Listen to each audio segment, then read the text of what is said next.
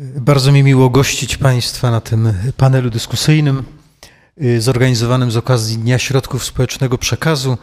Y, ten dzień y, to najbliższa niedziela, trzecia niedziela września. Skądinąd Państwo być może macie świadomość tego, że Dzień Środków Społecznego Przekazu zazwyczaj obchodzony jest w Dzień Świętego Franciszka Salezego, to jest na początku, y, na początku roku, aczkolwiek poszczególne episkopaty mają możliwość zmiany tej daty u siebie. Y, przed chwileczką zadzwonił do mnie arcybiskup senior Damian Zimoń i pyta mnie, czy ty wiesz, kto jest autorem tego pomysłu, żeby w Polsce ten Dzień Środków Społecznego Przekazu odbywał się, odbywał się w trzecią niedzielę września. Mówię, oczywiście, że nie wiem i bardzo chętnie się dowiem. Na co odpowiada mi arcybiskup senior, że biskup katowicki Herbert Bednosz. Nie wiedziałem tego, nie wiem czy Państwo również. Natomiast faktycznie te dni odbywają się, obchodzone są już od, y, od 1967 roku. To jest pokłosie, to jest pokłosie Soboru Watykańskiego II. Różne tematy przyświecały. Y, pamiętam, jeden mi się szczególnie podobał w 1990 roku, bodajże to było za Jana Pawła II. Y, hasło tego, tego Dnia Środków Społecznego Przekazu brzmiało Kościół a komputery albo Kościół w dobie komputerów. Y, tak sobie myślę, że dzisiaj po 32 y, latach od tamtego, y, od tamtego Dnia Środków Społecznego Przekazu można by, można by chyba jeszcze więcej powiedzieć i, i wydawałoby się zupełnie inaczej niż, niż wtedy. Proszę Państwa, mam zaszczyt przywitać moich szanownych gości oraz domowników w pewnym sensie, których przedstawiać oczywiście nie trzeba. Powiem tylko, że siedząc od prawej, y, czyli z Państwa strony, kiedy patrzycie, pan, Krzyżak, pan Tomasz Krzyżak y, z, y, z Rzeczpospolitej, następnie pan Tomasz Rożek, z szef działu nauka gościa niedzielnego, ale nie tylko, bo znany z rozmaitych innych również aktywności, o których za chwileczkę, bo od niego rozpocznę. I pan Piotr Legutko, również nam doskonale znany, publicysta gościa niedzielnego, a przede wszystkim dyrektor obecnie TVP Historia. Etyczny problem dezinformacji postanowiłem sobie rozpocząć troszeczkę przewrotnie, a mianowicie od zaczepienia y, tematu y, prawdy. I w związku z tym y, pomyślałem sobie, że człowiek, który, który słynie z audycji pytania z kosmosu, na ten moment to już pytania z Księżyca są, Tomku. Yy, aczkolwiek ja rozumiem tę pewną dwuznaczność tego, tego, tego tytułu, bo to jednak pytanie z kosmosu czasem yy, no, pozwala na więcej, prawda? Jeżeli mówimy, że ktoś py, to jest pytanie z kosmosu, to, to mówimy jednoznacznie, jednocześnie też, że to jest yy, pytanie niekoniecznie uzasadnione albo... Yy, ale z Księżyca jest podobnie. Z no, księżyca, no, się mówi, dokładnie, pomysł z Księżyca. Ale ja, wiesz co, ja dlatego do tego dążę, chcesz wiedzieć, czy to, yy, to właśnie miało iść w tym kierunku. Znaczy, pomysł był jeszcze, żeby te pytania były skądinąd, ale, ale, ale mm, uznaliśmy, że jednak czasami dzieci mogą słuchać i mm, tytuł pytania. Już się domyślam i wobec właśnie, tego nie kontynuujmy tego wątku. Ale, ale, ale jakby z, z, treść tytułu była podobna, czyli znikąd albo zewsząd. O. Tomek, jesteś y, nowym doradcą Europejskiej Agencji Kosmicznej. Bardzo się cieszymy, że możemy y, tutaj takie zaszczytne gremium również, y, również gościć. Aczkolwiek moje pytanie będzie lekko przewrotne. Zaraz powiem czemu. Już od starożytności wiemy, a Tomasz z Akwinu to, to potwierdził w swojej sumie, że prawda to jest adequatio rei et intellectu, czyli zgodność rzeczy z umysłem. I przyszło mi do głowy, że kto jak kto, bo bardzo ciekawe jest to, że panowie reprezentują bardzo, bardzo odmienne, no nie tylko media, ponieważ mamy tu właściwie wszystkie, łącznie z radiem, z telewizją, z portalami internetowymi, dziennikiem, tygodnikiem, y, ale też odmienne, nazwijmy to, dziedziny eksploracji tematycznej. I ja się być może mylę, a być może mam rację. Po pierwsze, chcę Ci zadać pytanie z kosmosu, y, a właściwie pytanie, które 2000 lat temu padło: cóż to jest prawda? Bo wydaje mi się, że gdzie jak gdzie, ale na gruncie nauk ścisłych, tak to nazwę, najłatwiej jest wykazać, że coś jest prawdziwe albo fałszywe. Więc pytam, cóż to jest prawda zdaniem Tomka Rożka? Całe szczęście, jak podkreśliłeś, w naszym gremium są ludzie, którzy znają się na tematach filozoficznych, teologicznych. Dużo lepiej, tak się zawieściłem, bo chciałem powiedzieć dużo lepiej niż ja, ale ja się nad nim prawie wcale nie znam, więc po prostu się znają, a ja się nie znam. Ja mm, chętnie wypowiem się, jak ja rozumiem to stwierdzenie, to słowo y, w bardzo wąskim zakresie, czyli rzeczywiście nauk ścisłych. Tak. Y, dla mnie prawdą w naukach ścisłych jest to, co jestem w stanie zmierzyć, zważyć, dotknąć, bądź udowodnić w jakikolwiek inny sposób yy, eksperymentalnie. Cała reszta jest hipotezą bądź zbiorem hipotez. Jeżeli zbiór hipotez sklejający się w jedną większą hipotezę. Czymś takim jest chociażby e, kwestia ewolucji. E, jest na tyle dobrze z różnych stron, z różnych dziedzin, różnymi sposobami e, zweryfikowane, to mimo tego, że nie jestem w stanie tego złapać tu i teraz, to wydaje mi się, że mogę użyć słowa, że to jest prawda. I tutaj znowu mam na myśli chociażby kwestię ewolucji. E, obserwujemy pewne zjawiska, nie zaobserwujemy zjawiska powstania e, pierwszego organizmu wielokomórkowego, nie zaobserwujemy momentu, w którym człowiek oddzielił się od innych ssaków naczelnych, nie zaobserwujemy wielu, wielu, wielu rzeczy, które się zdarzyły, już się nie zdarzą po raz drugi. Natomiast patrząc na całość, patrząc na dowody i fizjologiczne, i genetyczne, i kopalne, i, i, i wiele, wiele innych, mogę powiedzieć, że ewolucja miała miejsce, więc jest prawdą. E, nie wiem, czy odpowiedziałem na Twoje pytanie do końca, ale ja tak definiuję w naukach ścisłych coś, co jest prawdą bądź nie. Ale też nie chcę powiedzieć, że kwestia prawdy jest jedynym kryterium, które mnie przyświeca przy publikowaniu czegoś bądź nie. nie to jest oczywiste. Bo e, na, po, powiedziałbym tak, e, często się zdarza tak, że w naukach ścisłych nie mamy komfortu powiedzenia, co jest prawdą, co nie. I musimy się posługiwać prawdopodobieństwem. I wtedy mówimy, że z tego, z takiego badania wynika, że najbardziej prawdopodobne rozwiązanie tego, albo najbardziej prawdopodobnym historią jest taka, że i tutaj jakby możemy wymieniać. E, więc tutaj kwestia prawdy bądź nieprawdy, tym się fajnie, tak się fajnie opowiada, tak zero-jedynkowo. Często nie jest zero-jedynkowo i wtedy wchodzi kwestia prawdopodobieństwa. Ale zapewne o wiele częściej niż w innych naukach, czyli rozumiem, że chodzi po prostu o czysty empiryzm, tak to streszczając. Wiesz co, ja mam być może takie tak. skrzywienie, tak. dlatego że jestem fizykiem eksperymentalnym z wykształcenia i całe moje studia pięcioletnie, cztery czy tam ponad cztery lata doktoratu, y, jeszcze pracę jakby po doktoracie, tak w zasadzie to było doskonalenie metod eksperymentalnych, żeby zweryfikować to, co teoretycy, mhm. Y, nie chcę tego spłycać, ale, powiedz, ale powiedzmy wymyślili. Okay? Więc y, moje zadanie zawsze było takie, żeby zobaczyć, co jest na stole, mnóstwo różnych hipotez, po czym zaprojektować eksperyment, jakikolwiek on by był, później zaprojektować pomiar, odczyt pomiaru, analizę danych, po to, żeby sprawdzić, która z tych hipotez jest najbliższa prawdzie. Reasumując, można powiedzieć, że jesteś w stanie powiedzieć, w którym momencie wysoka góra, y, znajdując się na wysokiej górze, jesteśmy na szczycie i w jaki sposób możemy to potem udowodnić, żeśmy na tym szczycie byli, nawiązując do Twojej ostatniej Ostatniego publikacji. filmu.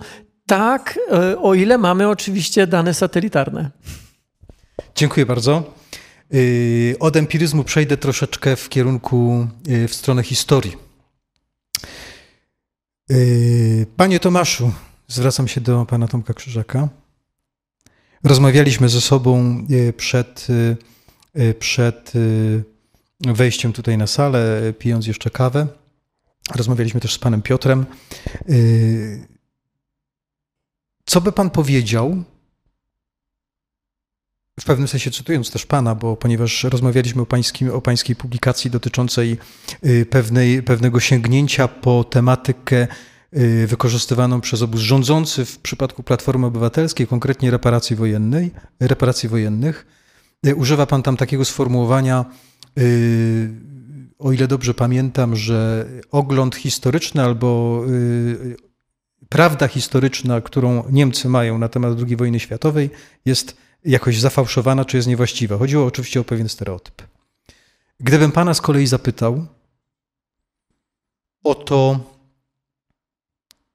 czy można powiedzieć, że istnieje absolutnie obiektywna prawda historyczna, co by pan powiedział? No zagiął mnie ksiądz teraz.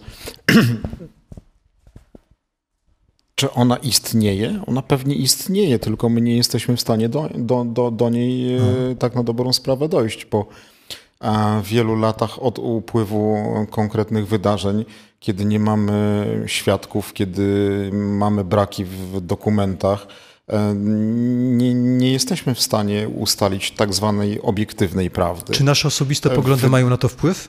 Wydaje mi się, że tak, że mają na to wpływ, natomiast ja bym się przychylił do tego, co tutaj powiedział przed momentem Tomek Rożek, że gdybyśmy położyli na stole różnego rodzaju hipotezy, bo to, co on opowiadał, jeśli idzie o kwestie nauk ścisłych, E, to my tak na dobrą sprawę cały czas nieustająco, e, próbując dojść do tej prawdy, od której ksiądz wyszedł, e, robimy w naszym zawodzie dziennikarskim, próbując właśnie też do tej prawdy w jakiś sposób dojść.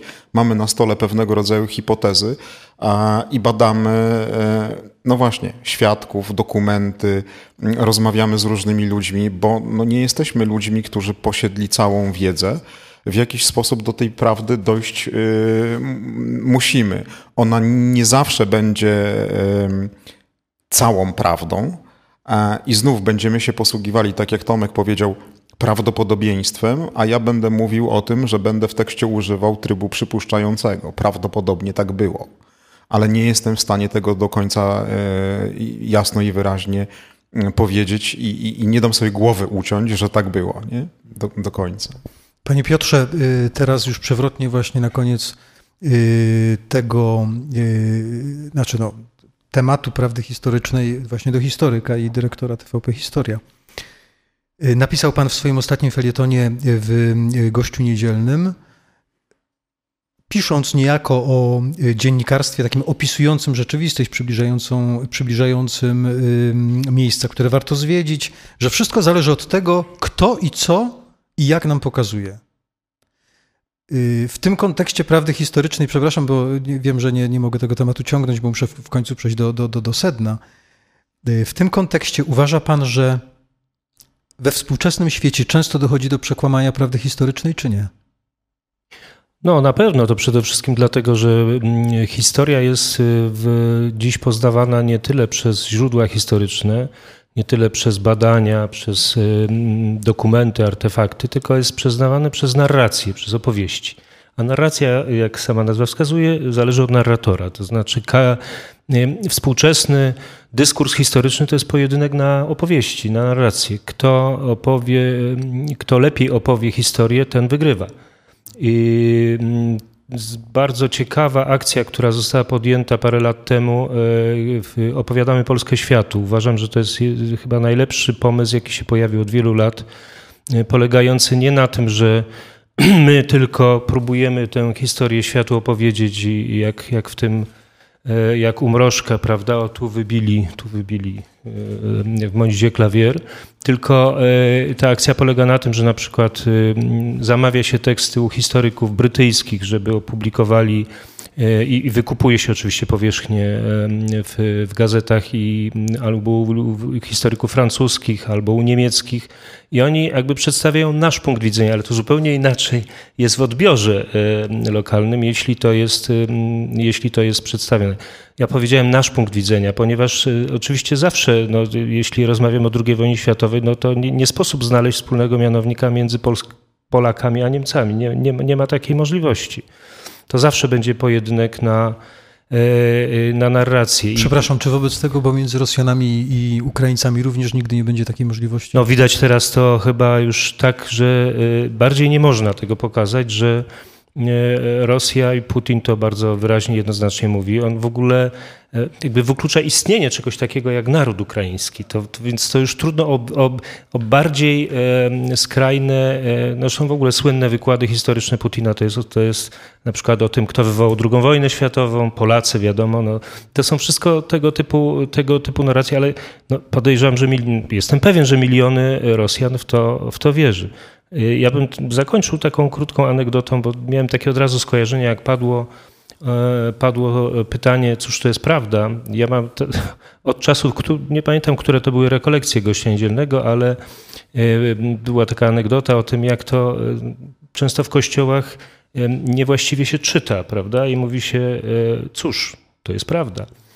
I to jest ta taka subtelna różnica jednego przecinka, prawda? Cóż to jest prawda? Cóż, to jest prawda. Więc tak to wygląda często. A propos narracji, od razu mi się skojarzyło z tobą, Tomek, że to jednak jest zupełnie inna rzecz, bo tu nie chodzi o to, jak się opowiada, tylko o czym się opowiada. Ale ty się zgłaszałeś jeszcze do głosu, kiedy o tym mówił Piotr, więc... Nie, bo, bo chciałem tylko dopowiedzieć, że mnie się wydaje, i to jest chyba nawiązanie już takie bardzo dokładne do, do, do tematu naszego, że to nie dotyczy tylko i wyłącznie historii, tylko absolutnie wszystkiego. Ten, kto e, potrafi opowiadać, e, ten narzuca swoją wizję.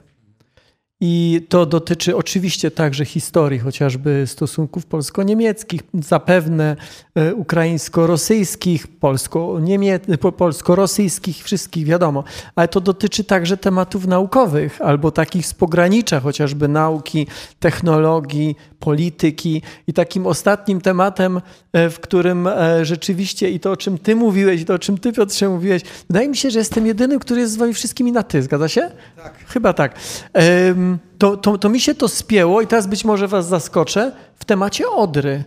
W temacie Odry i zatrucia Odry sprzed kilku tygodni, gdzie tak naprawdę dotarcie do prawdy albo do prawdopodobieństwa było totalnie zaciemnione przez różnego rodzaju narracje.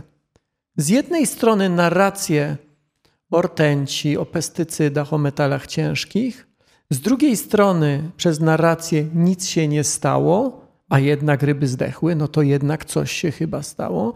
Ja wtedy pisałem artykuł dla gościa, chciałem napisać o tym artykuł dla gościa, zgłosiłem ten temat i E, dzwoniłem do kolejnych naukowców po to, żeby dojść do prawdy.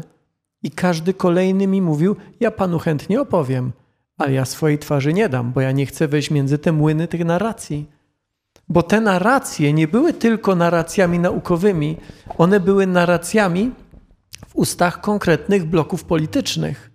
Czyli wobec tego te narracje... I znalazłem jednego, a w zasadzie nawet go nie znalazłem, tylko bardziej on mnie znalazł. To znaczy hmm. przez wspólnego znajomego ja się z nim skontaktowałem. Ja miałem, mówiąc szczerze, wyrzuty sumienia. To znaczy ja go ze trzy razy pytałem, czy ty jesteś pewien, że chcesz, żebym ja ciebie zacytował? Bo poprzedni poprzednich trzech, czy czterech, czy pięciu mi mówiło, ja chętnie opowiem, ale wie pan, e, mój rektor, to on bardziej z tymi drugimi, to ja nie chcę wsadzać palców między drzwi. I ta praca taka, leżą hipotezy, e, trzeba zobaczyć, która jest najbardziej prawdopodobna. Dzwonimy, sprawdzamy, na to nakładają się narracje.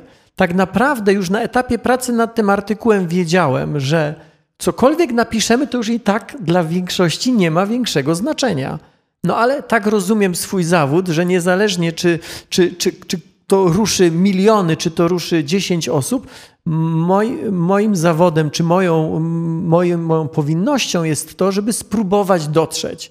Ale najlepsze było to, że jak to później napisałem, to rzeczywiście było tak, że jedni i drudzy poczuli się tym tekstem urażeni.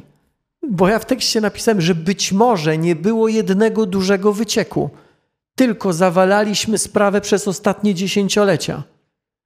I dla jednych to było usprawiedliwienie PiSu, a dla drugich to było usprawiedliwienie Platformy. I tutaj to pytanie, to gdzie jest ta prawda? W tej kwestii być może do prawdy nie dojdziemy nigdy, chociaż do wysokich prawdopodobieństw tak.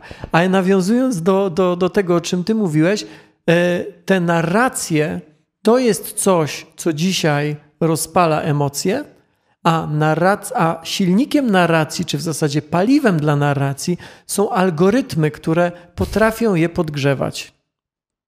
No to jest bardzo pesymistyczna wizja, bo wydawało mi się, chociaż mam nadzieję, że nie dożyję momentu, w którym jedna opcja polityczna będzie twierdziła, że Ziemia jest okrągła, a druga jest płaska i że wtedy też położymy te argumenty na stole i będziemy się zastanawiali, jak o tym pisać.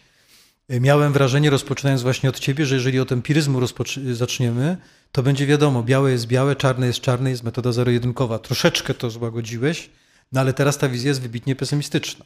Wiesz co, no, świat nie jest w tym sensie um, y, światem nauk ścisłych, y, że y, budujemy coś dla człowieka. Człowiek nie działa jak maszyna zero-jedynkowa.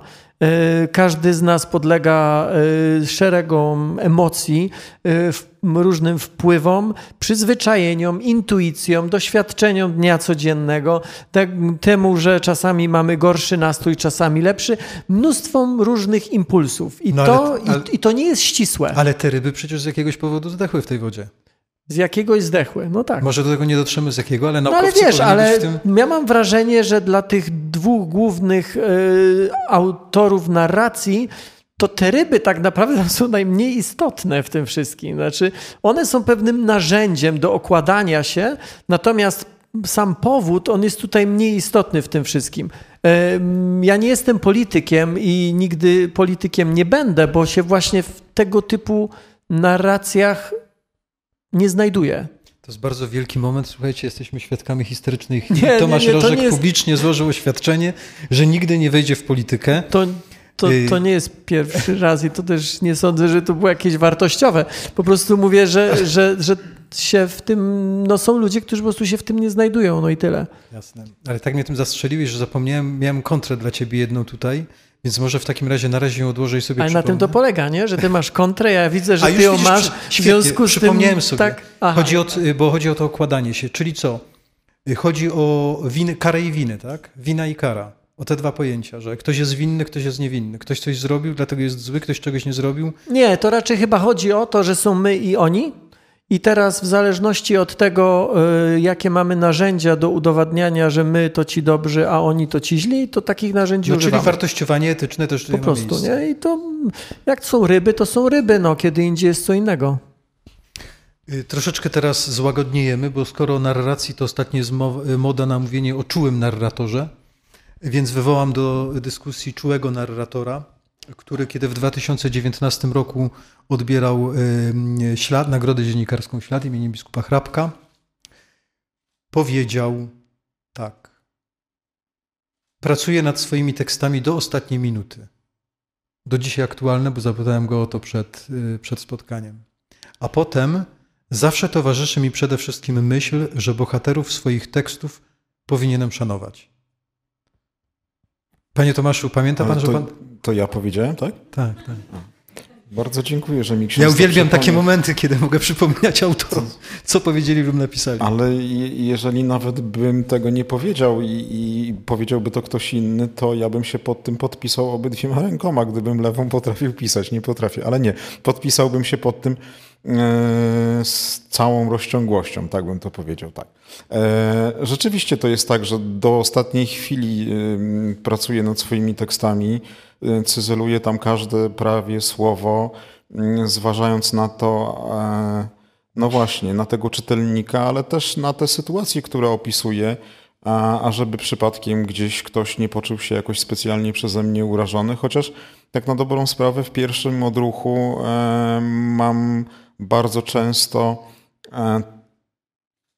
takie emocjonalne podejście, o którym Tomek chwilę powiedział, że emocje w pewnym, w pewnym momencie w człowieku odgrywają dużą rolę i gdybym pewne słowa wypowiedział albo napisał, a no to był, był, miałbym wrogów po 156 stronach tej barykady.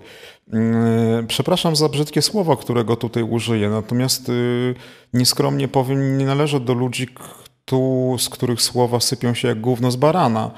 Mm, po prostu pewne sprawy należy przemyśleć i nie muszę wszystkiego komentować natychmiast, bo nie na tym moja rola polega. Ja mam tym ludziom opowiedzieć jakiś świat, e, który poznam, który w jakiś sposób przemyślę mm, i który przede wszystkim znam. Tomek Rożek nie opowie wam o polityce jakiejś głębokiej, bo się na tym nie zna. Ja nie pójdę i nie będę opowiadał o fizyce, bo się po prostu kompletnie na tym nie znam. Natomiast są w naszym środowisku ludzie, którzy po prostu będą mówili na temat zadany i będą opowiadali bajki i, i będą, zwycięża, będą zwyciężali w tej, w tej narracji z nami, bo, bo, bo my generalnie po prostu, jak do mnie dzwoni człowiek z jakiejś telewizji X i prosi mnie do programu, to ja pytam, na, o jakim temacie będziemy rozmawiali. Kiedy no, pada słowo, pada jakieś hasło tego tematu, ja czuję, że ja po prostu nie znam się na tym, to po prostu mówię, nie znam się na tym, zadzwońcie do kogoś innego. Nie będę tam chodził i robił z siebie idioty. To jest, to, to jest coś takiego. Natomiast... Chodzi przede wszystkim o to, żeby nie robić się idioty, czy raczej o szacunek dla odbiorcy? Nie, to jest, jedno, to jest jedno i drugie. To jedno, jedno z drugim trochę idzie w parze, tak? No bo jak ja z siebie zrobię idiotę, to potem nikt nie będzie mnie poważnie traktował. Natomiast z drugiej strony chodzi o szacunek dla odbiorcy, szacunek dla tego człowieka, który czyta moje teksty, czy też słucha moich wypowiedzi, mm, żebym ja po prostu nie opowiadał temu człowiekowi derdymałów. Przepraszam za egoizm, odwołam się do swoich osobistych doświadczeń. Zajmuję się tematyką wykorzystywania seksualnego osób małoletnich e, od, mm, no, od dawna. I w pewnym momencie poczułem wewnętrzną potrzebę tego, że, że ja wszystkiego nie wiem, że ja ciągle muszę się uczyć. E, odwlekałem decyzję, ale w końcu ją podjąłem e, i poszedłem do Krakowa na studia podyplomowe profilaktyka i ochrona dzieci i młodzieży przed wykorzystywaniem seksualnym dla siebie samego, ale przede wszystkim z myślą o czytelnikach. Bo jeżeli ja mam coś człowiekowi wytłumaczyć, to ja po prostu muszę coś wiedzieć. I po pierwszym dniu wykładów na tychże studiach, kiedy mnie, mi się wydawało, że ja po 12 czy 14 latach zajmowania się danym tematem wiem wszystko i mam to tutaj, w tym jednym palcu, się okazało, że ja nic nie wiem. To było półtorej roku naprawdę niesamowitej przygody. Dzisiaj mogę coś powiedzieć, ale nie mogę powiedzieć tego, że posiadłem, po, posiadłem całą prawdę. Ale to jest właśnie z szacunku dla mojego odbiorcy e, pokonywanie drogi tam raz w miesiącu, Kraków, Warszawa, dwa dni wykładów. Człowiek, który ma już po 40, to już mu tak trochę trudniej, nie? No ale jednak. Niemniej jednak chodziło w tym cytacie o bohaterów tekstów, których powinien Pan zawsze szanować. Towarzyszy mi przede wszystkim myśl, że bohaterów swoich tekstów powinienem szanować. To mnie, y, to mnie nie tyle zaskoczyło, bardzo mi się spodobało, ale pomyślałem sobie, że stawia przed pewnym dylematem. Jeśli trzeba o kimś napisać źle, ale no właśnie, księże, to znaczy bez tekstu nie ma, y, bez bohatera nie ma tekstu. E, jeżeli o kimś trzeba napisać źle, no to cóż ja mam zrobić? Mhm. No muszę o nim napisać Czy źle, ale muszę z nim porozmawiać. I muszę z nim porozmawiać, muszę z nim porozmawiać z szacunkiem. E, I nawet jeśli ktoś gdzieś popełnił jakiś błąd w swoim życiu i ja ten błąd opisuję, to na litość boską on ma swoją godność. Ja go nie mogę zmieszać całkowicie z błotem i wdeptać w tą ziemię. Mm, muszę wykazać jego błąd, a on w dalszym ciągu zostaje człowiekiem. Mhm. I o taki szacunek mi tutaj chodzi. Y, trzy elementy. Nie zrobić z siebie idioty, szanować odbiorcę i szanować tego, o kim się pisze. Y, Panie Piotrze, y, mówiąc, znaczy, kiedy zastanawiałem się nad w ogóle doborem tutaj gremium, które będzie ze mną rozmawiało, bardzo się cieszyłem z tego, że bardzo łatwo mi jest was tak posegregować. Prawda empiryczna, historyczna i pan Tomasz jeszcze tego nie wie, antropologiczna, ale to pod prawda o człowieku. Natomiast, y, no właśnie, dochodzimy do y, sedna naszego, y, naszej dyskusji. Rozpoczęliśmy od prawdy, potem o szacunku. Proszę mi powiedzieć, czy dziś dziennikarz może, musi albo powinien mieć sumienie i jakie? Czy to jest w ogóle możliwe? Mówić w przypadku kogoś, kto zajmuje się tą pracą, że to jest człowiek, który ja nie mówię, że wykonuję sumiennie wedle potocznego rozumienia tego słowa, tylko że jest to ktoś z sumieniem. Ach, no to nie, nie to ja myślę, że nawet to nie jest kwestia wieku, yy, wieku dziennikarza, czy wieku XXI, czy to, to zawsze musi iść ze sobą w parze i mm, dopóki yy, będziemy zakładać, że tak powinno być, dotąd yy, myślę, że zawód dziennikarza jako osoby zaufania publicznego będzie, będzie istniał. Jeśli przestaniemy w to wierzyć, przestaniemy, nawet to nie jest kwestia wiary, przestaniemy to stosować w praktyce, to to, to wszystko przestanie mieć sens. Ja myślę, że kwestia etyki w tym zawodzie no jest tak samo istotna jak, nie wiem, przy zawodzie nauczyciela, lekarza. To są wszystko takie zawody, których po prostu nie można.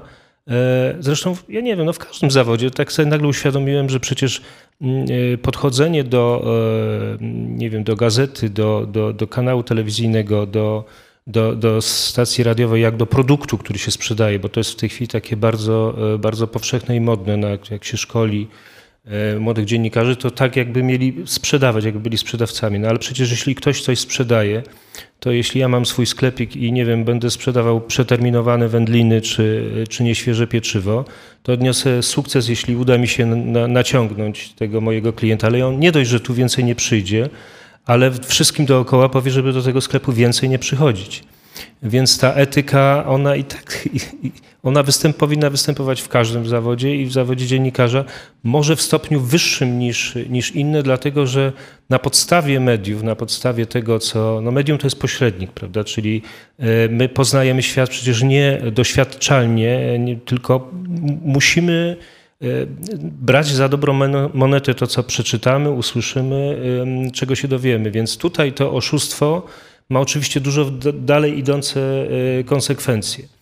Więc e, kwestia sumienia, kwestia takiego etycznego podejścia do zawodu jest, e, jest no, fundamentalna. Co oczywiście nie zmienia faktu, że to wszyscy widzimy i wszyscy to obserwujemy, że jest jakby pewna część rzeczywistości medialnej, nie powiem, że mediów, ale bo coraz trudniej jest rozdzielić pewne, pewne kwestie. Ludzie, zwłaszcza jak mam zajęcia ze studentami dziennikarstwa, to pomijając fakt, że oni e, nie czytają, e, to już też nie oglądają i nie słuchają, ale są, uważają, że mają. No pytam, no to, to skąd czerpiesz wiedzę? No to oczywiście czerpią wiedzę na zasadzie takiej, że żyją w rzeczywistości mediów społecznościowych i poprzez te media społecznościowe przeglądają jakieś linki, materiały, y, tak, to tam już jakby pewne zasady, jakby ten, ten takie rozejście się między prawdą, y, y, sumieniem, etyką, a tym, co się tam uprawia, jest już coraz większe, coraz większe. I, i taki prosty przykład, jeśli ktoś wrzuca jakiegoś newsa na, nie wiem, na Twittera czy Facebooka, i to już coraz częściej ma świadomość, że on jest nieprawdziwy, ale jest tak smaczny, jest taki efektowny, e, że chociaż przez, no niech on pożyje, chociaż przez godzinę, dwie, trzy, e, zrobię takie zasięgi, e, nabiję tak oglądalność i słuchalność, że no nie wiem, dostanę order, podwyżkę i w ogóle będę wielki. Więc jeśli już tego typu rzeczy zaczynają być pewną praktyką, no to, y, to rzeczywiście dzieje się bardzo źle. Ale ja bym cały czas, tak jak kiedyś jeszcze Ryszard Kapuściński mówił, że są dziennikarze i media workerzy, to, to myślę, że to, to też trzeba cały czas, y, się powinniśmy bronić bardzo jednak pewnej, e, no nie chcę powiedzieć, że ekskluzywności, bo to nie jest kwestia ekskluzywności, tylko pewnych zasad tego, uprawiania tego zawodu i jednak e, tych, którzy tych zasad nie zachowują, nie traktować jako ludzi, E, jako dziennikarzy. Chyba jednak w pewnym sensie jest jakaś forma ekskluzywności w tym, tak bym powiedział. Mogę się nie zgodzić troszeczkę. Tomek, zanim y, przejdziemy do, y, do internetu, to jeszcze nawiążę do tego, co pan Piotr powiedział przed chwileczką. No mówimy o pewnej etyce. Mamy dziennikarzy profesjonalistów, którzy tworzyli narrację na temat ryb w Odrze. Jedni z jednej strony, drudzy z drugiej. Gdybyś zadał pytanie któremukolwiek z nich, powiedziałby tak, jestem doświadczonym y, wyjadaczem w tym zawodzie i kieruję się zasadami etyki dziennikarskiej. Coś tu nie gra. Nie wiem, czy coś tu nie gra. Czemu coś nie gra? No, patrzymy na różne hipotezy i teraz próbujemy te hipotezy uprawdopodobnić. No, w pierwszym, w drugim, w trzecim, w piątym dniu tak naprawdę wszystko latało w powietrzu, więc yy, ja ze swoimi, trochę nawiązując do tego, o czym ty Tomku mówiłeś, e, mimo tego, że e, jakby natura mediów społecznościowych każe od razu y, skomentować, to ja chyba przez tydzień nie pisałem w swoich mediach nic.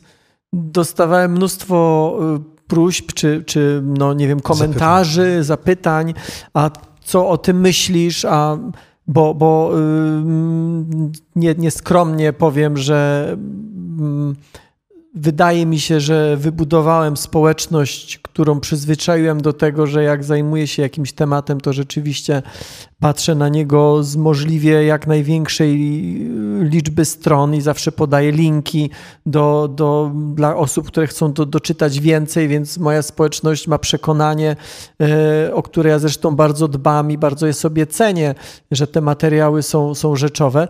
Więc jak pojawia się temat, w którym no, widać sprzeczne narracje, mm, no to, Rożek stracił. To część osób po prostu pyta, no dobra, no to co o tym myśleć, albo co, albo co ty o tym myślisz.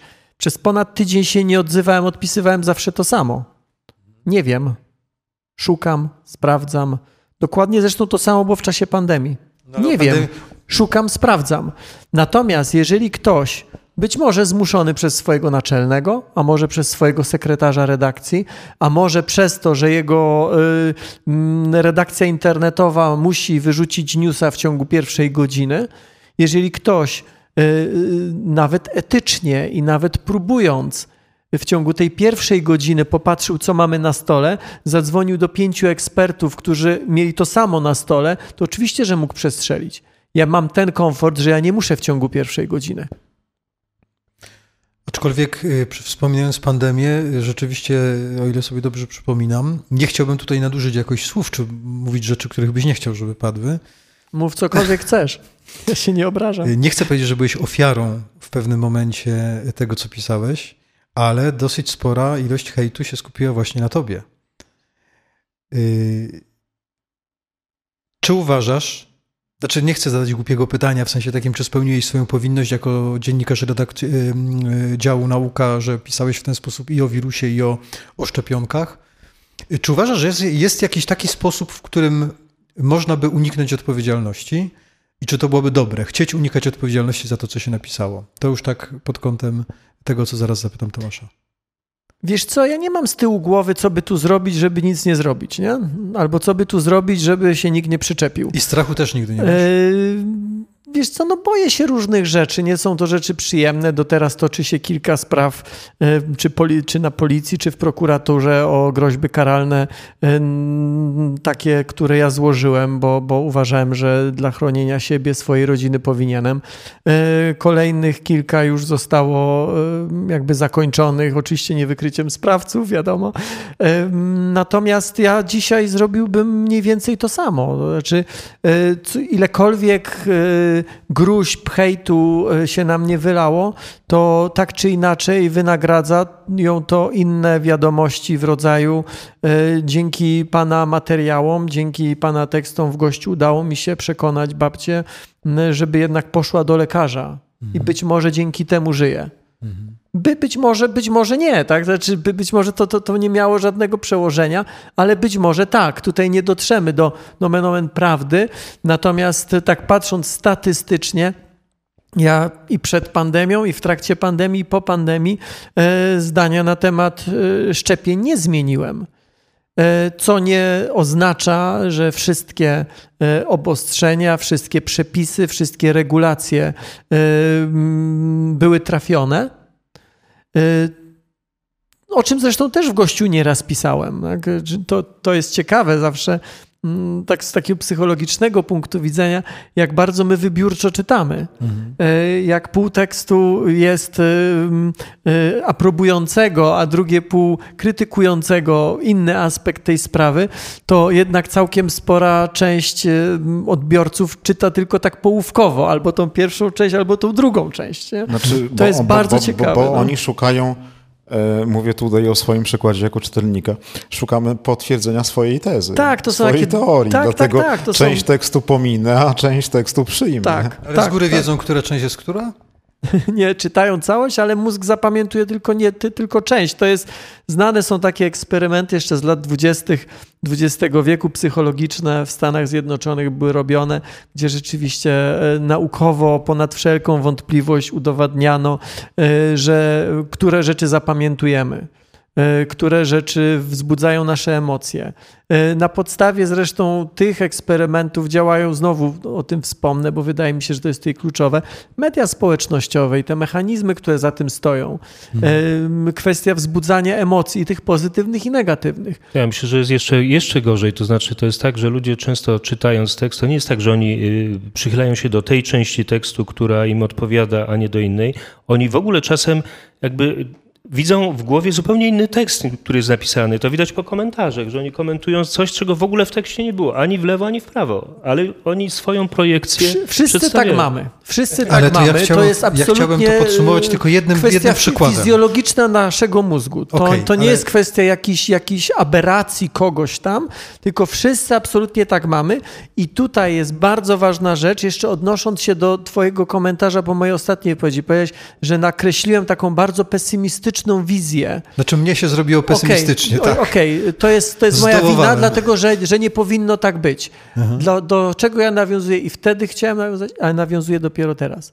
To jest kwestia świadomości edukacji, jak to wszystko działa.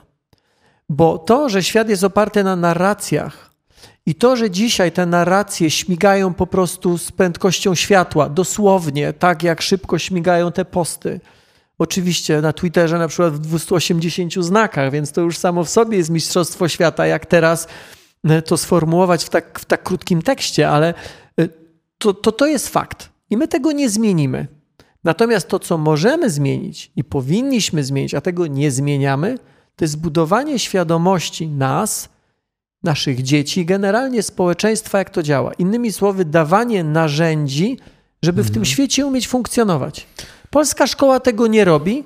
Polscy rodzice być może w części to robią, w większości tego nie robią. W efekcie te narracje, które śmigają, to one są tym czymś, co buduje nasz obraz rzeczywistości. A tymczasem to powinna być tylko jedna z warstw tej, te, tego obrazu. Ale nieświadomy odbiorca nie wie o tym, że coś jest głębiej. Mhm.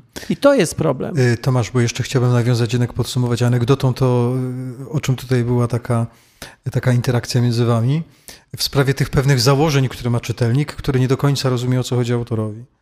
Y, właśnie w kontekście szczepionek, ponieważ był taki, była taka impreza, na której, na której dyrektor Radia Maryja, ojciec Rydzyk, powiedział publicznie, że zaszczepił trzy razy, bo są mądrzejsi, którzy wiedzą, co trzeba zrobić, więc on się zaszczepił. I myśmy o tym napisali w naszym dziale Fakty i Opinie, po czym otrzymałem oburzony list od starszej y, czytelniczki, również słuchaczki Radia Maryja, która pisze, że rozumie, że ojciec Rydzyk mógł popełnić błąd, ale w zasadzie ich nie popełnia, dlaczego nagłaśniamy jego słabe strony. Więc y, rozbawiło i mnie i redakcję to bardzo.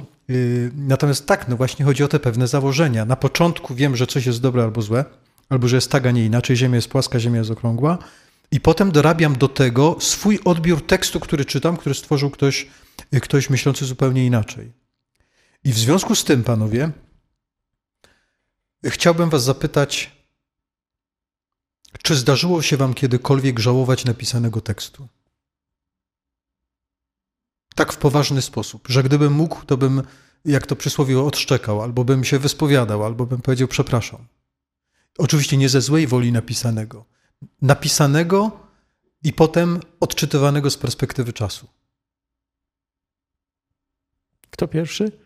Nie, pan Tomek ma na sumieniu tutaj y, y, plusa, minusa i, ja wielką, wielką produkcję ostatnio. Ja mam coś na sumieniu. Znaczy, no nie, no wiele rzeczy ma pewnie na sumieniu. Nie, na, natomiast czy ja czegoś żałowałem? To znaczy, y, Zawsze przy każdej kolejnej lekturze wydaje mi się, że ten tekst mogłem napisać lepiej, natomiast nigdy nie było takiej sytuacji, że żałowałem, że coś napisałem, bo napisałem, bo coś źle zrobiłem. Mm, nie, nie miałem takiej sytuacji, aczkolwiek bywały takie, e, i tu, gdzie z pewnym niepokojem oczekiwałem na, na jakby oficjalne potwierdzenie tego, że ja i mój bohater e, czy też moi bohaterowie e, mieliśmy rację, czy moje śledztwo w, szło w dobrym kierunku, e, to tak, rzeczywiście miałem takie, tak, ta, ta, takie, takie dylematy. Mm, powiem wprost, y, że nawet y, sprawa dotyczyła mm, pewnych nieprawidłowości jednego z biskupów, nie będę wymieniał nazwiska. E, I mm, ja napisałem tekst, a będąc przekonanym o tym, że, że mam rację i że mm, relacja mojego bohatera jest spójna, że wszystkie karty leżące na stole mówią, że tak mogło być. Złożyłem zawiadomienie do nuncjatury apostolskiej E, I z niepokojem czekałem na zakończenie się tego mm, procesu. Nawet pisałem do nuncjatury apostolskiej w pewnym momencie taki dyplomatyczny list, że no przecież w każdym jednym mm, miejscu jest powiedziane, że jeżeli E, twoje oskarżenia w stosunku do drugiej osoby są nieprawdziwe, no to trzeba jej przywrócić dobre imię. W związku z tym ja jako dziennikarz, który publicznie zarzuciłem biskupowi zaniedbania, chciałbym wiedzieć, bo chciałbym wiedzieć to, czy mam już wejść pod ten stół i odszczekiwać i publicznie przepraszać, e, czy też nie. I to były takie dwa lata mm, jakby takiego napięcia. E, no potem się potwierdziło, że miałem rację, ale to są, to są tak, takie sytuacje, takie dylematy tylko. E, nie, nie żałowałem nigdy. Kilka miesięcy temu yy, zrobiłem materiał wideo na, na, temat pewnej akcji społecznej yy, finansowanej przez spółki Skarbu Państwa dotyczącej cen energii. Tam takim leitmotywem była żarówka. E, pokazałem krok po kroku, jak bardzo te komunikaty, począwszy od samego rysunku, przez komunikat tekstowy, są nieprawdziwe i naciągane. Po tym, po tym materiale wideo umowę rozwiązała ze mną jedna ze spółek Skarbu Państwa, która finansowała najdłużej trwający i największy pozaszkolny program edukacyjny dla dzieci który trwał 9 lat, przez który przeszło 700 tysięcy dzieci w Polsce. Drugiego takiego nie ma. Czy żałuję? To jest trudne pytanie, bo y, dziecko dzisiaj, jeżeli rodzic mu nie powie, jeżeli nie zawiezie go na uniwersytet dziecięcy, to o tematach energii, o temacie oszczędzania, o tematach ekologicznych, ale nie płytko, tylko nieco głębiej, dowie się w czwartej, w piątej klasie szkoły podstawowej. Dzięki temu programowi dowiadywał się w pierwszej klasie szkoły podstawowej, a ja uważam, że powinien się dowiadywać w przedszkolu. Więc jest to ewidentna strata. Nie potrafię odpowiedzieć na pytanie, czy żałuję, i nie potrafię powiedzieć na pytanie, czy gdybym wiedział przed zrobieniem tego filmu, że tak się skończy, czy bym ten film zrobił. E, jest wielokrotnie tak, jak powiedziałeś, że czytając jakiś stary tekst, napisałoby się go lepiej, dlatego unikam czytania starych tekstów swoich. E, często czytając te stare teksty, nie mówię tylko o stylu, nie mówię o, o, o tym, że pewnie mogłem jeszcze więcej godzin poświęcić na to, żeby może znaleźć jeszcze lepszego rozmówcę, mm, no bo, no bo to jakby to w, to w każdej kwestii, tak? Maluje się ścianę w domu i człowiek sobie pomyśli, no mogłem ją jeszcze lepiej zrobić. Natomiast um, jest kilka takich tematów, czy kilka takich tekstów, w których moim zdaniem jednak zachowałem zbyt dużą powściągliwość i e, taką, taką e, chęć mm, jednak do sprawdzenia, do bycia bardziej delikatnym, do sprawdzenia jeszcze raz i jeszcze raz i jeszcze raz a po czasie się okazało, że nie musiałem tego robić, że w rzeczywistości e, ta delikatność, czy, czy powiedzmy to taka, taka powściągliwość mm, e, była niepotrzebna. I e, ja się zresztą z tego wytłumaczyłem wielokrotnie w gościu niedzielnym, także o tym pisałem. Mm, uważam z dzisiejszej perspektywy, że zbyt długo zachowywałem powściągliwość w tekstach związanych z, ze zmianami klimatu Y, I zbyt długo y, też pisałem w gościu nie o tym, że zmian klimatu nie ma, czy nie o tym, że nie będzie ich konsekwencji, tylko o tym, że nie ma niepodważalnych dowodów na to, że powoduje je człowiek. Podczas gdy na stole leżały argumenty, że powoduje je człowiek, ale też leżało, leżały argumenty, że być może tylko w części, a być może w części nie powoduje. Na przykład powodują to jakieś, jakieś, jakieś e, naturalne e, procesy. E, w którym momencie napisać, że powoduje, czy wtedy, jak ten stosunek jednych publikacji do drugich będzie 1 do 10, czy 1 do 100. Więc czekałem na moment, w którym um, taki, taki panel, który nazywa się IPCC, e, który zbiera się co kilka lat w swoich postanowieniach ogólnych, czy w, jakby zbierając wszystkie badania naukowe z całego świata e, w tym panelu, właśnie w tej dużej publikacji, takiej podsumowującej, analitycznej, znajdzie się takie określenie, i wtedy, kiedy się znalazło, e, uznałem, że to jest ten moment, w którym no, się nie dyskutuje nad faktami, można dyskutować nad interpretacjami. Natomiast z dzisiejszej perspektywy stwierdzam, że w zasadzie już nawet przed tym panelem na tyle dużo wskazywało na to, że to człowiek, że mogłem już wcześniej więcej na to zwracać uwagi. Nie robiłem tego y, mm, z powodu, no tak jak mówię, wstrzemięźliwości, ostrożności. E, dzisiaj być może zrobiłbym inaczej, ale znowu, no, czy to jest błąd dziennikarza, czy to jest, e, czy, czy, czy to jest no, z perspektywy czasu, jak się patrzy w przeszłość, bardzo łatwo jest pewne rzeczy sobie projektować, że zrobiłoby się inaczej. E, więc, więc to, to nie jest jakoś tak, że z tego powodu nie śpię, ale też w momencie, w którym, w którym ten konkretny zapis, to konkretne jedno zdanie się pojawiło, bardzo szybko w gościu napisałem tekst o tym, że no już dzisiaj nie ma wątpliwości, że no, możemy czasem, o tym... Czasem możesz sobie zadawać to pytanie, czy nie przedobrzyłem i czy w tym czasie stu innych mnie nie prześcignęło i napisali głupoty, nie? To też tak jest. Wiesz, znaczy ja mówiąc szczerze, dosyć małą uwagę zwracam na to, co piszą inni na ten temat.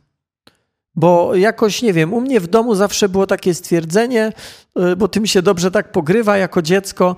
No dobra, dostałem mamo pałę, ale w zasadzie y, y, kolega Zbyszek też dostał, no więc mama mówi, ale co mnie obchodzi Zbyszek, tak? Mnie obchodzi, co ty dostałeś. No dzisiaj moje dzieci Mówią, no bo wiesz, no jak nie wiem, w którymś tam wieku mm, e, zasada była prosta, że telefony nie, nie, nie, nie lądują w tym pokoju, w którym dzieci śpią, tak, że na noc lądują u mnie na biurku, mm, e, to, to, to moje bliźniaki też mówiły, no ale jesteśmy jedynymi w klasie, które tak mają. Ja mówiłem dokładnie tekstem moich rodziców. Co mnie obchodzą inni? Mnie obchodzą, no wy mnie obchodzicie. Więc ja też tak trochę patrzę. Mnie nie obchodzi to, czy ktoś napisał to wcześniej albo szybciej, tylko co ja napiszę. Mnie bardziej interesuje to, że po raz drugi dokonałeś takiego bardzo poważnego tutaj wyznania. Dzięki temu cała Polska mogła się, że cały świat mógł się dowiedzieć, że dostałeś w szkole pałę.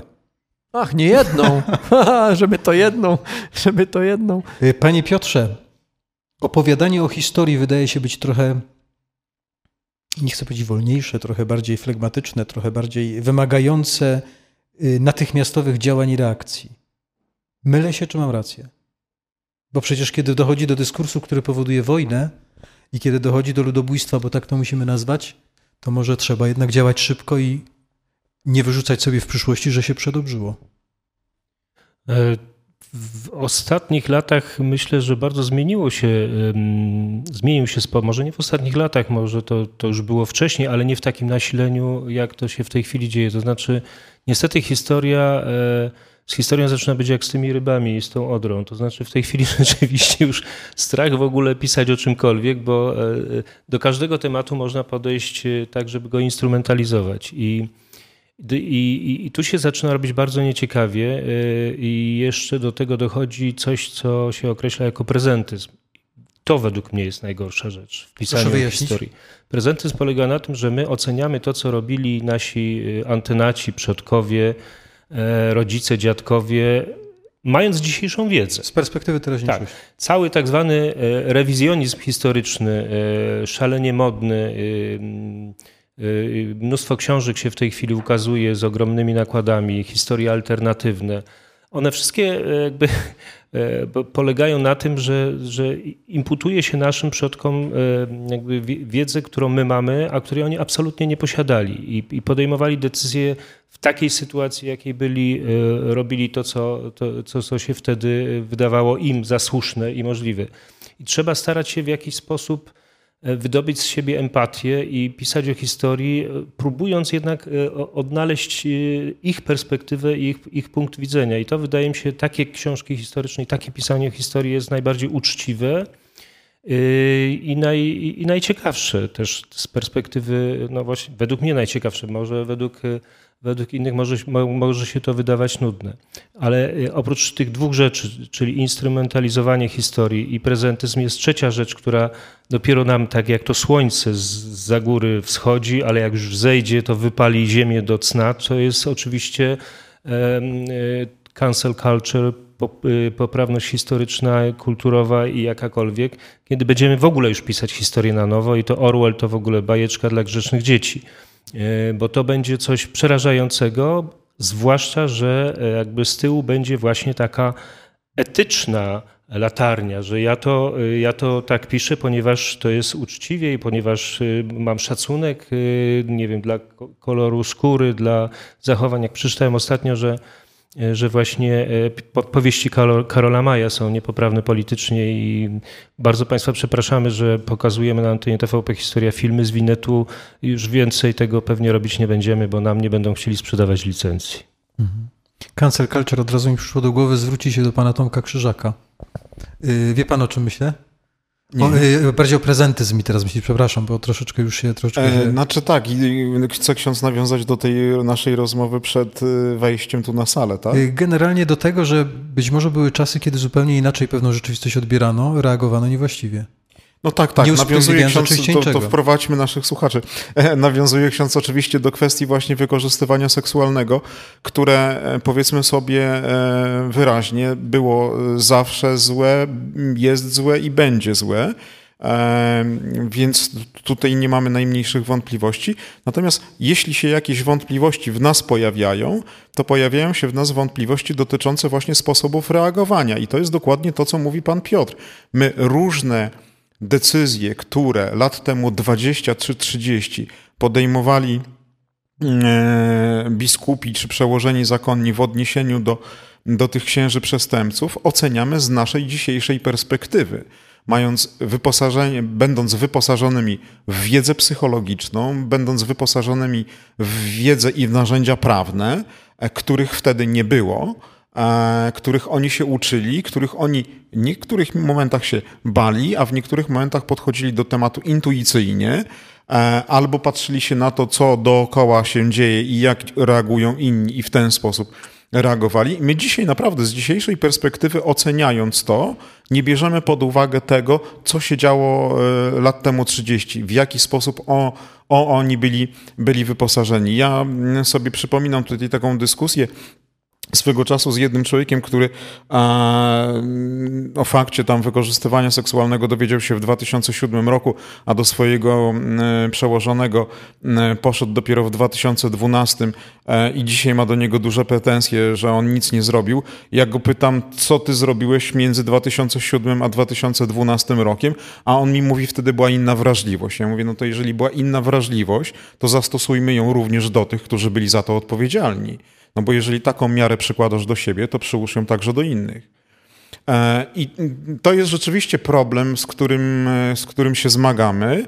E, I to jest problem, znaczy to, i to jest coś, co jest niepopularne, bo jeżeli ja dzisiaj wyjdę i powiem, że słuchajcie, halo, ale musimy patrzeć na to, że oni myśleli wtedy tak, bo mieli takie narzędzia, taką wiedzę psychologiczną, no to się ustawiam od razu po stronie obrońcy księży pedofilów. Natychmiast.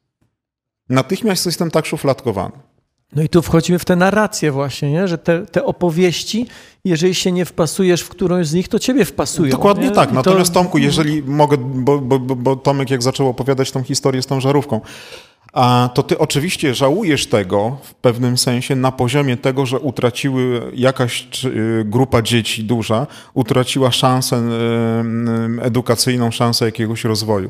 Ale ty pisząc swój tekst, ym, y, pokazując ludziom jak jest, jaka jest ta prawda, a nie miałeś żadnego wpływu na decyzję, którą podejmie ta spółka. No, no nie miałeś. Tobie przyświecało coś zupełnie Nie, no innego. jasne, nie. Ja wiem, ja doskonale to rozumiem, tak? To są takie historie. To znaczy, to jest tak, że czasami niektóre nasze e, mm, jakby działalności, aktywności, a powiedzmy zewnętrzne, poza naszym zawodem, gdzieś czymś się zajmujemy, to ten nasz zawód, to co my piszemy, bardzo mocno to determinuje. Tak? To znaczy ludzie na nas w ten sposób patrzą i też bardzo często się zdarza na przykład, nie wiem, jak gdzieś tam napiszę jakiś powiedzmy krytyczny tekst pod adresem biskupa X czy biskupa Y i ktoś do mnie dzwoni i mówi, jakim ty jesteś szkodliwym człowiekiem dla tego kościoła.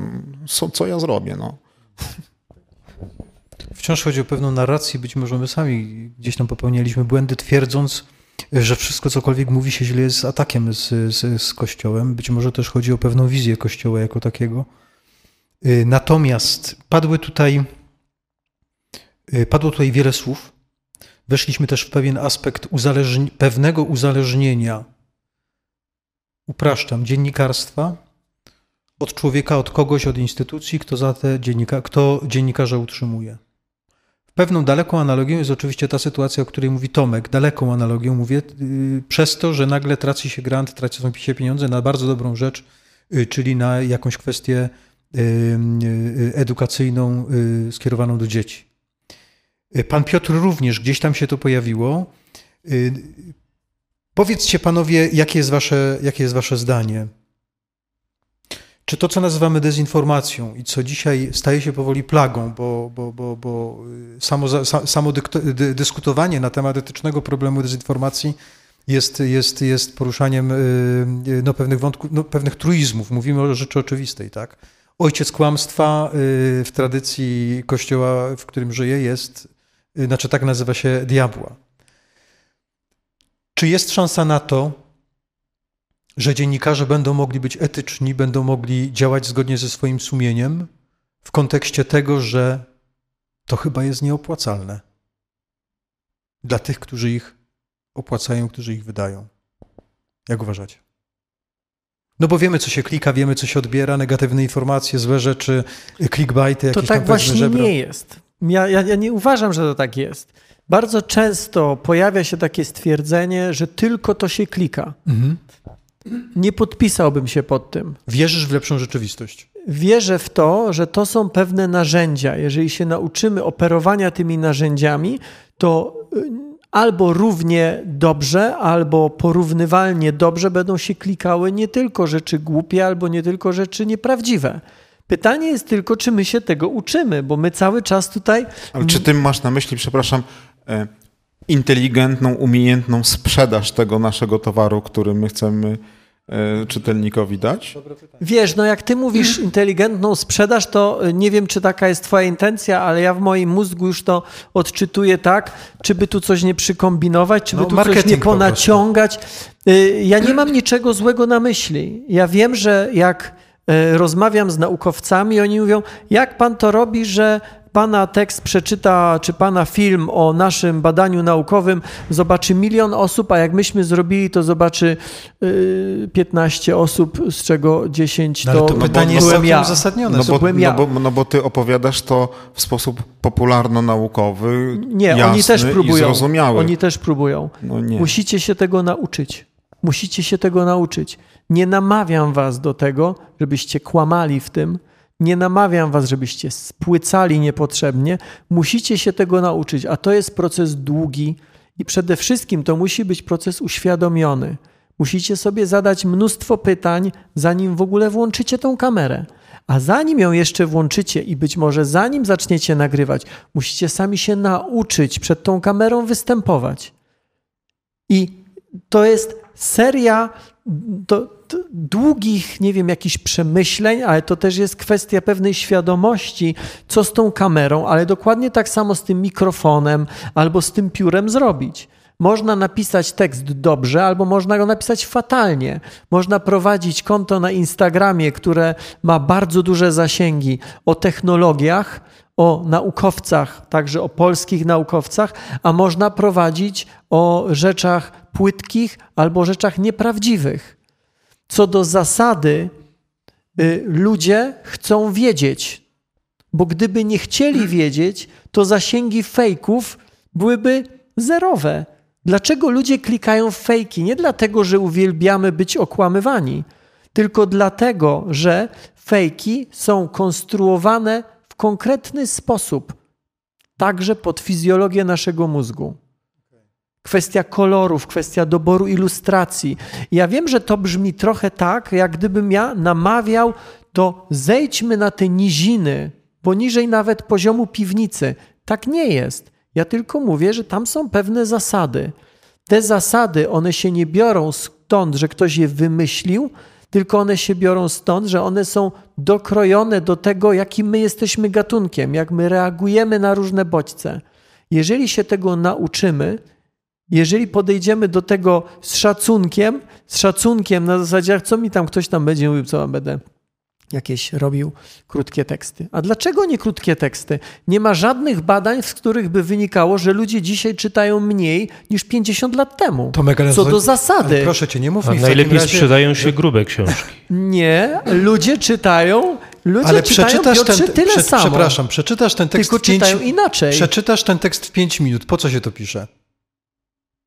Na, na początku artykułu. No, No, po co jest taka informacja? Przeczytasz ten tekst w 5 minut. nie wiem, ja nie zwracam akurat uwagi na to. No nie, no takie coś, to jest, to jest nowość, to jest coś... Mhm. Ja mam wrażenie, że przeczysz czemuś, co jest bardzo oczywiste, że dzisiaj tak naprawdę, być może chodzi tylko o internet, ale trzy czwarte tych treści, które się sprzedają i to sprzedają się dobrze, które są popularne, yy, tych wszystkich freelancerów, którzy mają po 5 milionów yy, obserwujących, to to jest chłam. Znaczy ja bym powiedział I- tak, i że To nie jest nieprawda, Adam. To nie jest tak. To nie jest tak. To nie jest tak. My też trochę bazujemy na tym, że e, w tekstach e, takich tak zwanych tradycyjnych mediach drukowanych e, i w tekstach internetowych nie mamy tych samych narzędzi porównywania skuteczności docierania, ok? Jeżeli mówimy, no w internecie się czyta tylko nagłówek. Skąd to wiemy? No stąd to wiemy, że mamy jakiegoś Google Trackera, który sprawdza dokładnie niemalże jak nasza źrenica chodzi. A czy Oczywiście. ktoś sprawdził, ile osób czyta nagłówki, a ile osób śródtytułu, a ile osób teksty w gazecie drukowanej? Takie badania są. Takich badań jest nieporównywalnie mniej, bo takie badanie jest bardzo trudno zrobić w tradycyjnej gazecie papierowej. Z tych badań wynika mniej więcej to samo, co z internetu. Mniej więcej to samo, że mniej więcej takie same grupy ludzi w tych samych zakresach wiekowych czytają z grubsza tyle samo. Jedni lecą po tytułach, inni lecą po, te, po, po podpisach fotografii.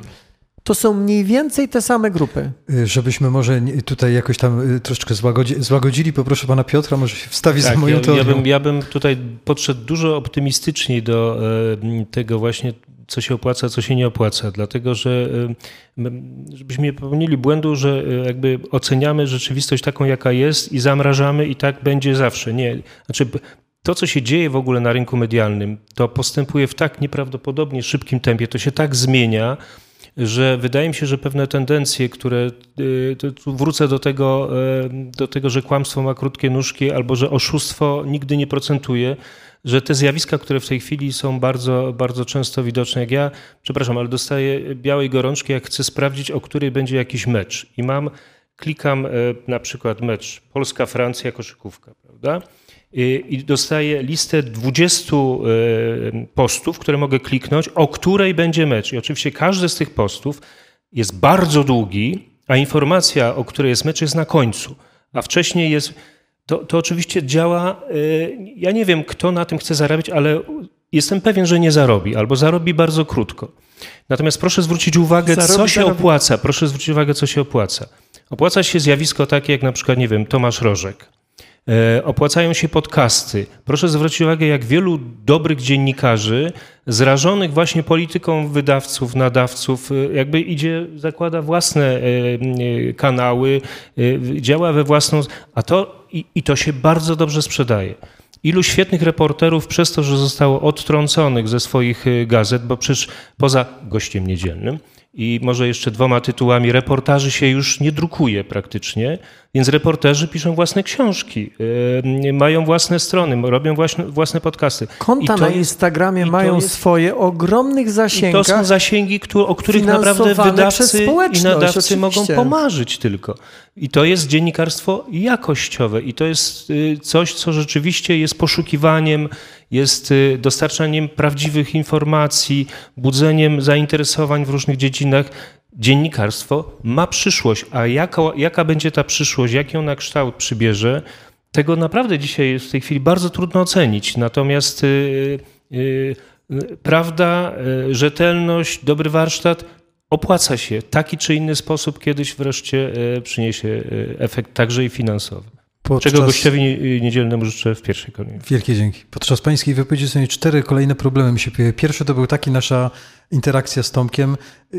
I ja i on twierdzimy, że się opłaca to zło, o którym pan wcześniej mówił.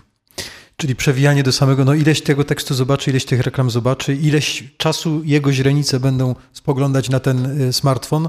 Y, nie wiem, czy dobrze mówię Tomasz, ale... Ale, ale z tego samego powodu pieczywo jest na końcu supermarketu, że musisz przejść przez cały bo po, bo po drodze kupisz jeszcze kilka innych rzeczy. Oczywiście, że możesz na to psioczyć, ale koniec końców chcesz kupić Pójdę do piekarni. chleb. Okej, okay, jeżeli masz po drodze, super. Super i to jest wkalkulowane w ryzyko. Pod warunkiem, że się piekarnia nie zamknęła ze względu na wysokie ceny prądu. I tu wchodzimy I gazu. w temat. Tak, kolejny. Czekajcie, bo tych tematów... Sam upiekę.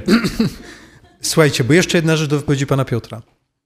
A może ci rasowi dziennikarze, reporterzy i tak dalej odchodzą i mają się lepiej jako freelancerzy, jako y, działający w pojedynkę, bo ludzie przestają wierzyć w instytucje, y, w markę instytucji, a wolą markę jednostki. Jeśli dana instytucja y, na to zasłużyła albo ciężko na to pracuje, to tak, ale jeśli instytucja ma cały czas z tyłu głowy swoją wiarygodność i to, że, że jest szalenie istotne, żeby właśnie nie nie psuć sobie reputacji, to te instytucje medialne moim zdaniem absolutnie przetrwają. Y, I akurat w tym miejscu mogę to mówić z całą odpowiedzialnością. I są w stanie e, zagospodarować tego swojego dobrego dziennikarza, żeby on to, co chce zrobić na zewnątrz, zrobił u nich. Bo no, tu jak mówiliście o podcastach, to mi od razu przyszedł na, na myśl no, Darek Rosiak. No. Pierwsza podstawowa taka osoba, nie? Ale jak mówiliśmy o reportażu, to mi od razu przyszedł do głowy pan Tomasz Krzyżak i kwiecień i plus minus.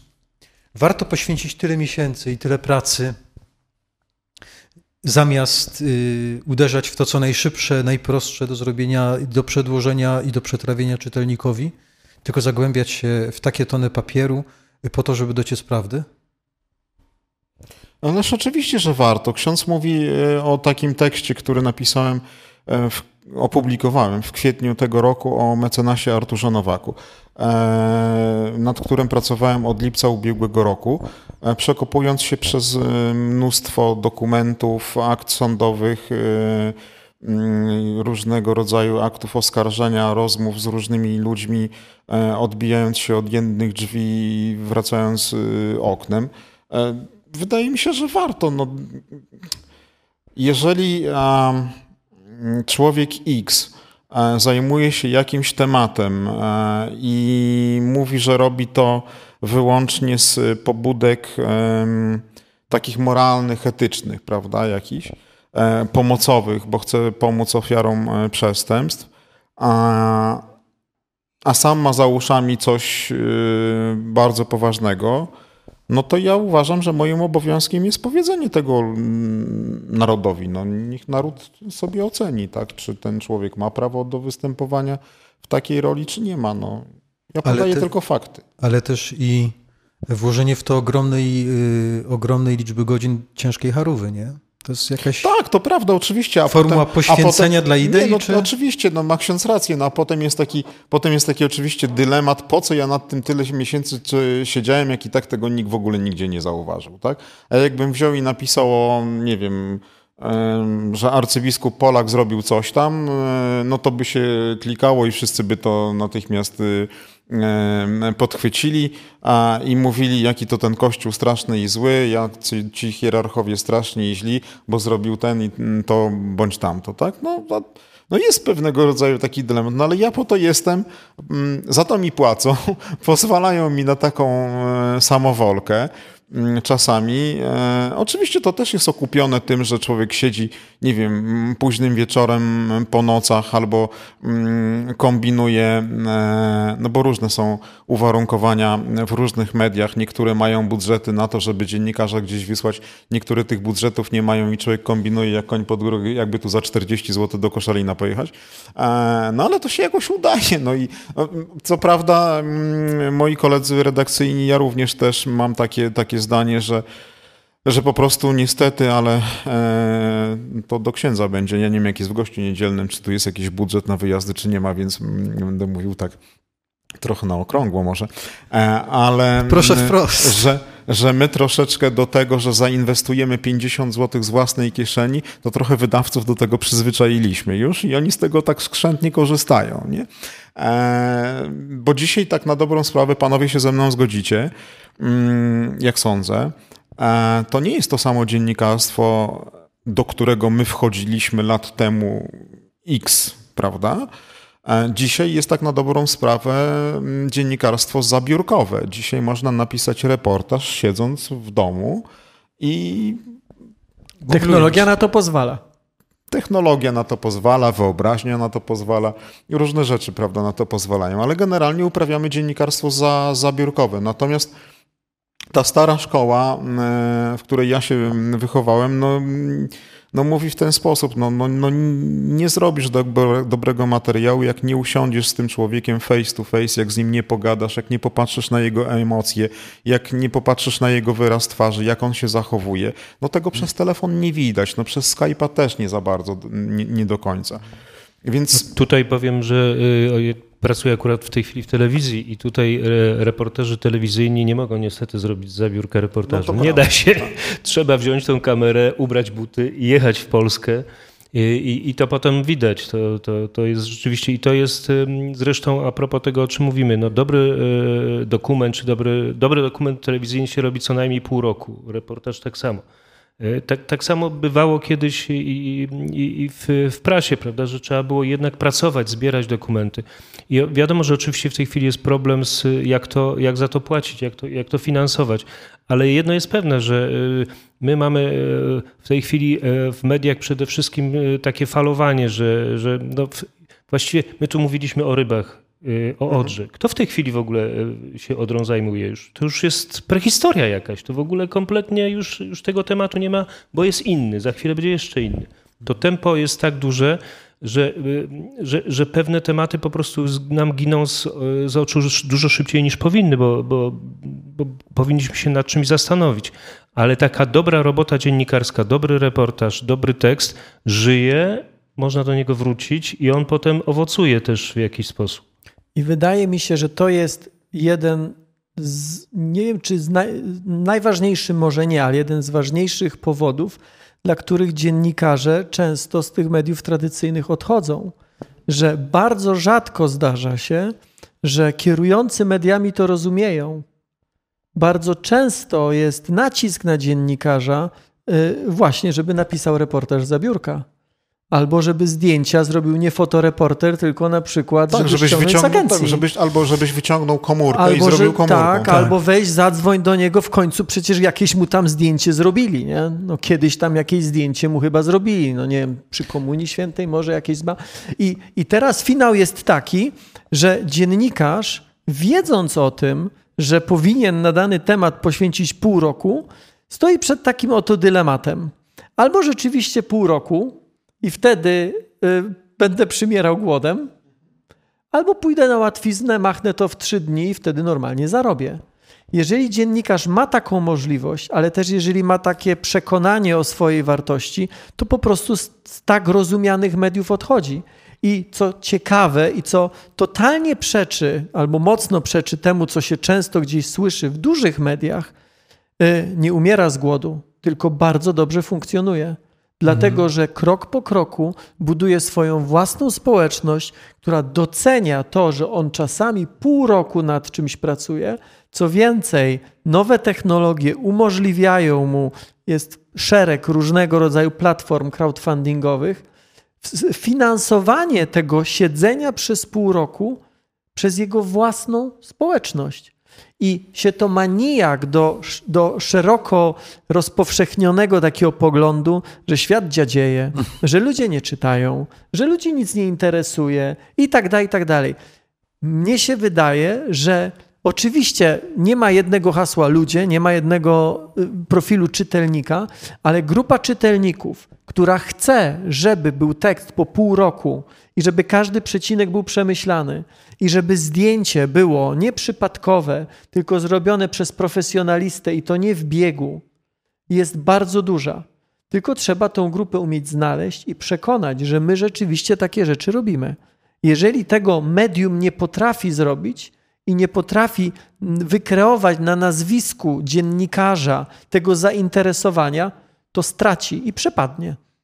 I to jest kwestia i technologii, i y, te, te, mówiąc technologii, mam na myśli tego, że dziennikarz dzisiaj ma możliwość poza dużym medium dobrze funkcjonować, ale też kwestia oczywiście zmiany zwyczajów w przyjmowaniu w ogóle treści. Rozpoczęliśmy od takiego wątku trochę pesymistycznego, czyli ryb i argumentów leżących na stole. Kończymy czymś, co mnie się wydaje ze strony Tomka, y, przynajmniej ja to odbieram jako optymistyczną wizję przyszłości, y, bo generalnie gdzieś tam wydawało mi się, że rzeczywiście te osoby, które chcą rzetelnie pracować, które naprawdę zachowują się zgodnie ze standardami y, kunsztu i, i, i sumienia, mają małe szanse w tym świecie. Twierdzisz inaczej?